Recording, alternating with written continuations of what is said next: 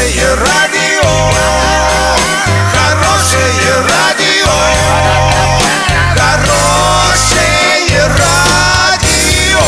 Радио Шансон.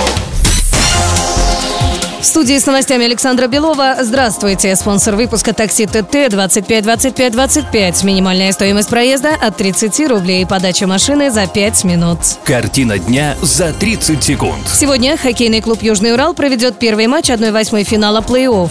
Метеорологи прогнозируют в Оренбургской области снежные и теплые выходные. Фигуристка Алина Загитова принесла России первое золото Олимпиады.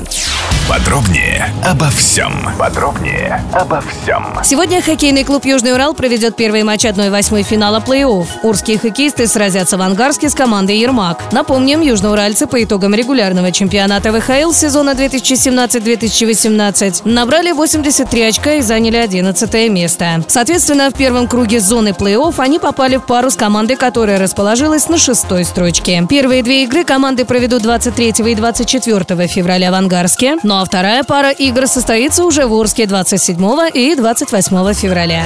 Метеорологи прогнозируют в Оренбургской области во время ближайших трех выходных дней снег. Сегодня в регионе возможно местами небольшой снег, слабый туман и изморозь. Температура воздуха в среднем по области составит от минус 15 до минус 20. В восточной части около минус 10, в западной морознее. До минус 21, минус 26. 15-летняя фигуристка из России Алина Загитова одержала победу в произвольной программе на Олимпиаде Пхенчхане. Второе место заняла ее соотечественница Евгения Медведева. Замкнула тройку лидеров канадка Кэтлин Осмонд. Добавим, что еще одна спортсменка из России Мария Соцкова заняла восьмое место.